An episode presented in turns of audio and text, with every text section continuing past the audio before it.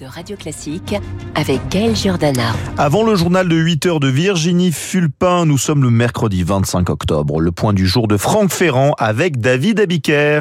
Quel 25 octobre allez-vous ressusciter aujourd'hui? Oh là Le 25 octobre 1415, David, le jour où la fine fleur de la chevalerie française a été anéantie par les archers et les hommes d'armes à pied du roi d'Angleterre Henri V, Henri V de Lancastre. Nous sommes donc à Azincourt. Et en pleine guerre de Cent Ans. Exactement. Après une période de calme permise par le règne de Charles V, le sage, le désastre d'Azincourt va relancer ce conflit. Alors le jeune roi anglais a profité de la folie du roi Charles VI et donc de la faiblesse de tout le royaume pour dénoncer la trêve, débarquer près d'Arfleur. Euh, il projette de se rendre à Calais euh, pour y passer l'hiver et de son côté, la cour de France ne reste pas sans réagir, bien entendu.